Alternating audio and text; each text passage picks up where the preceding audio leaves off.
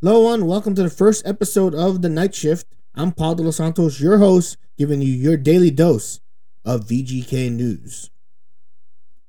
In today's episode, we'll discuss Adin Hill. We'll take a look at the Flames game. We'll talk about a prospect who was injured in his game in Ontario. And we'll talk about the Maloofs selling their shares of ownership.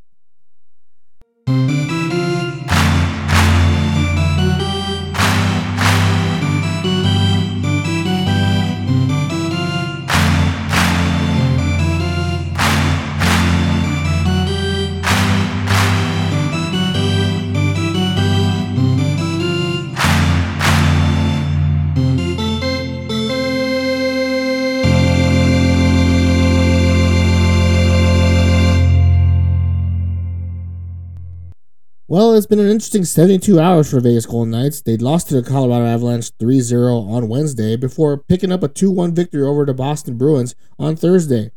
The big news that came out of this weekend was Adin Hill. He was slated to start against Colorado, but then things got a little sketchy to the point where Isaiah Saville had to get on a plane to get to Colorado for the game. Bruce Cassidy took us through the outline and timeline of what happened on Wednesday when Hill was initially announced to make the start versus the time when Jiri Patera stepped onto the ice to start the game against the Colorado Avalanche. Bruce said that Hill did not feel 100% after walking off the ice after morning skate. He was reevaluated by the medical staff, and ultimately it was deemed that he was not ready to play. And that's fine. If you're Vegas Golden Knights, you're not in a position to rush Adin Hill back from injury. They tried doing so against the Ottawa Senators on December 17th, where Hill made four saves, ultimately being pulled in favor of Logan Thompson nearly six minutes into the game.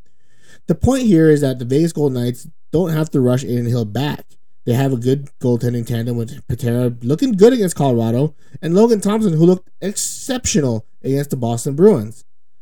If the team defense can really tile in like they did against the Boston Bruins, the goalies will have an easier time overall and not have to make as many timely saves as they have been in the prior games. Hill's injury is an interesting one, however. It's lower body, which means it could be anywhere between his hips to his knees and various other factors, but the point is that Hill is not 100%. And Bruce Cassidy has said that he will not play Adin Hill until he's 100%, which makes sense. So where does this leave the Golden Knights? Well, it leaves us with Logan Thompson, who looked exceptional, as I said, against Boston. Thompson is the clear number one without Hill. Thompson has had an increased workload and it has kind of weighed down a little bit, and getting him rest with the illness probably did him best. Whether or not he'll have to carry the load all the way to the All Star break is the question that everyone is asking. I don't think Hill will be out that long, but you never know with these types of injuries, and Logan Thompson is more than capable of carrying the workload. As for Jiri Patera, he'll have to step in from time to time, especially on the road trip, as there's four games with two back to back, so he'll likely start at least two games in that road trip. So it'll be interesting to see how they work Patera into the lineup and everything else. They won't be carrying three goaltenders in the road trip to the East Coast after this week's games, but for the most part, they're looking at a situation where Logan Thompson and Jiri Patera will be handling the load until Adin Hill comes back. Now, if Hill comes back before the road trip, then you're looking at a situation where Patera will go back down to Henderson, and Hill and Thompson will likely split the four games before the All Star break. That would be the most ideal situation, but I don't envision them rushing Hill back for the road trip. Which brings us to the interesting person in this whole situation is Isaiah Saville, who was called up for Henderson not once but twice in the course of this saga that started on Wednesday. He was called up, got on a plane to Denver, sat, watched Jiri Patera play well, and then he basically was the sent down and then recalled when Patera was a little sore and did not want to risk putting in a sore goaltender to uh, back up Thompson in case Thompson was to go down. Will we see Saville this season? Well, the, Golden Knights probably hope not to see Saville this season, but with injuries the way they have been going for the Golden Knights, you never know. Saville is four and three in seven games in Henderson with a 933 save percentage, so it's not like he's terrible. But the goalie system in Vegas tends to be protected because of the team defense, which prior, like I mentioned, wasn't up to its best game in recent history. But overall, the goalie situation in Vegas is pretty much a curse right now. They haven't had a consistently healthy goaltender since Marc Andre Fleury, and Robin Lehner is probably never going to play another game in NHL pending he wants to come back, but I just don't envision it right now. Which means that leaves the Golden Knights with Adin Hill, who's hurt right now, Logan Thompson, who is playing probably the most games he'll play in a season this year, and Jiri Patera being the number three. If you're the Golden Knights, though, you won with five goaltenders last year. Hopefully, you don't have to go back to five this year. But basically, you're looking at a situation where just get everyone healthy into the All Star break and make a run.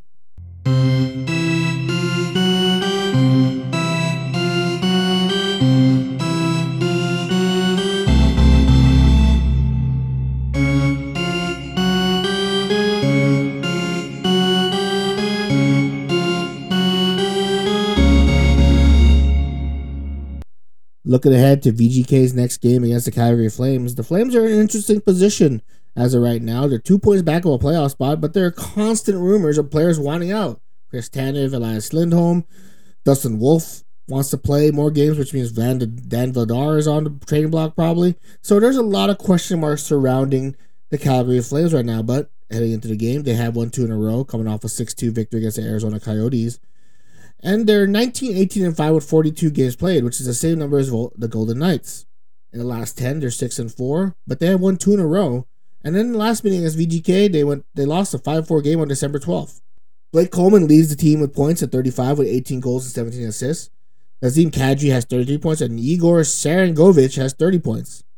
The reason why I said this team is an interesting spot because basically they're still in contention for a playoff. I mean, most teams are still in the playoff hunt as of right now, unless you're the San Jose Sharks and Chicago Blackhawks and Columbus Blue Jackets and the bottom of the league. But the point is, is that the Flames are in such an interesting spot where we do not know whether or not they're going to be a buyer or a seller at the trade deadline. They have to make that decision whether or not they're going to continue with this rebuild because, quite frankly, the Flames have been always one of those teams that goes to the playoffs, misses the playoffs, goes to the playoffs, misses the playoffs, and they've been inconsistent in their recent history. The problem here is that if you're the Flames, you're making the decision to go full rebuild with a new coach, or you're going to try and make a splash and try and catch that final wildcard spot or even the number three spot, which they're only five points back of LA. The point here is that the Calgary Flames need to make that decision sooner than later. Are they going to be a buyer or a seller at the deadline? My expectation, they'll be a seller. They have a lot of players who want out. There's chemistry issues, and basically they might not be playing well enough to make the run like the Edmonton Oilers have to make the playoffs. If they are selling, that means they're looking for prospects, and Vegas tends to be in a lot of these situations with go with, with trade conversations. So there would be an interesting scenario where they would trade for Dan Vladar, but I do not envision that happening right now. I don't think Vegas is in desperate mode to trade for a goalie, especially since Adin Hill will come back and Logan Thompson has played well, and Jiri Patera hasn't been really that bad in recent history. The Flames have to make this decision because if they don't, then basically they'll be stuck in a situation where they're going to be just a middling team. Most teams are either in, are in the position to be a tanker or a contender.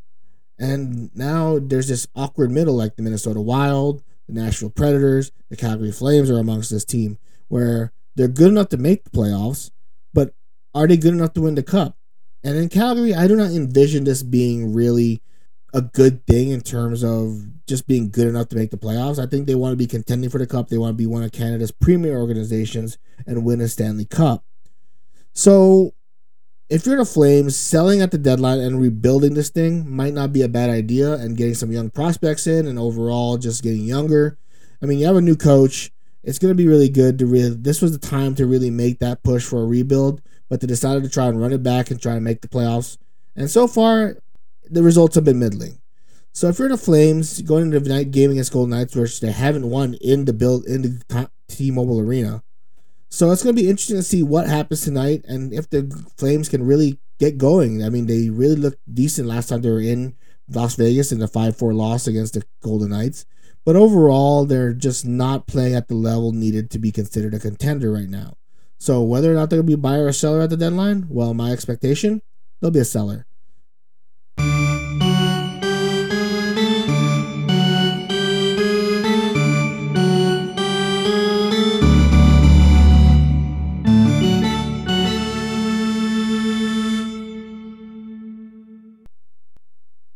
Now, I don't typically follow prospects because they're just really in an awkward spot in Vegas where they're used as trade bait mostly and mostly used as trade chips to get players who are NHL capable. But I did notice this on Twitter last night that Matyas Sapovaliv who plays for the Saginaw Spirit in the Ontario Hockey League, suffered an injury last night. And Sapovaliv is one of the Golden Knights' top prospects. He's six foot four with a good body. He's a good two way center. And as my colleague Jolie Stockley said, he's a smart, reliable middle six center, and he'll bring a six foot four size and intelligence in all three zones. He's not going to let up the scoreboard or get a highlight reels, but he does the little things right, and coaches will be never be afraid to put him on the ice. Sapovaliv has had a good season thus far for the Saginaw Spirit. He has 13 goals and 24 assists in 21 games. He also took home a bronze medal at the World Juniors with Czechia, where he scored three goals and one assist. Now, I haven't seen him play, which is you know very difficult to make comparisons immediately when you're not haven't seen a player play. But truthfully, at his size and given what Jolie has described him as, my first thought is Nicolas Roy in terms of player comparison where you have a big bodied center who does all the little things right, who won't light up the scoreboard, but he'll do his part and kind of be reliable as a two way center and do everything he can to help the team. The hit he took was a very scary one as he was stretchered off, but the team did release some information later on in the day saying that he was cleared to travel with the team. It was a scary hit, and you can search the video for itself, but you know, truthfully, it didn't look that dirty to me. But I mean, me, people people have their opinions about these types of hits and discuss have discussions about it. But for the most part, you know, Sapovaliv is okay. He should be returned to the ice at some point this season. And whether or not you see him as a Golden Knight will be up in the air. Whether or not how val how valued he is in organization versus how someone else values him. If he can be used to be traded to to be used in a situation where he can get a NHL ready player for the run, so be it. But I don't think Vegas is in the position necessarily to make a drastic move this offseason, this trade deadline, because of how tight they are with the salary cap. It will take a drastic injury to open up space or moving a higher salaried player. Now, there are a lot of candidates for this. There's a lot of expiring contracts for this, but whether or not they really make a move at the trade deadline, I wouldn't necessarily expect one that will make a big splash though they'll be in on a lot of players and see if they can make the deal because they're always in that mode to look for the best deal. And Sapovaliv might be in that discussion in terms of being traded to a team, but you never know with Vegas. I mean, maybe they value him. I mean, they like him a lot.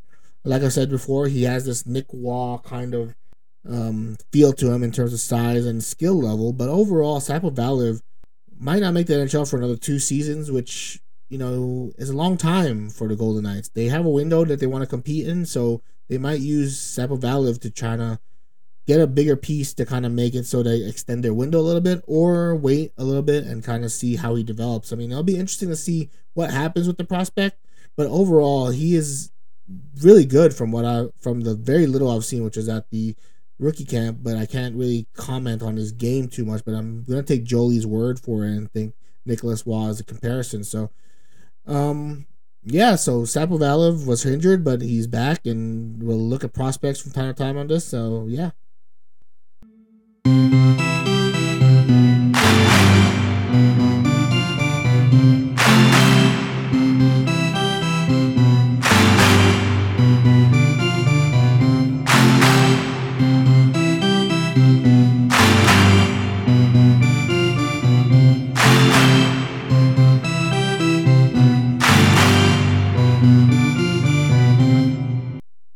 In our final topic of the day, we will talk about the Maloof brothers selling their shares. Well, four of them, and not the sister. George, Gavin, Phil, and Joe sold their minority stake in the Vegas Golden Knights, which the Las Vegas Review Journal estimated was to be about 15% of the team, then sold it to the Foley family. Adrian Maloof will remain on as an indirect owner for the team, so basically you'll still have Maloof owning the team, but basically the former Sacramento Kings owners are out of the Golden Knights you really can't ignore the Maloofs and their impact on the fact that the Vegas Golden Knights are in Vegas. They initiated a conversation with Gary Bettman early on when they sold the Sacramento Kings to really get a hockey team to come to Vegas, and they were pointing in the direction of Bill Foley, who ended up pounding up the $500 million to get the team here. And now the team is valued according to Rooster Media at 1.5 billion, which is great value if you consider all things Vegas the fact that the Vegas Golden Knights are valued at 1.5 billion dollars means there's a three times roughly a three times return on investment for Foley, which is really good considering that hockey franchises are not really necessarily valued in the same way as NHL, NFL, I mean NBA and MLB franchises, but they're still valuable things to own.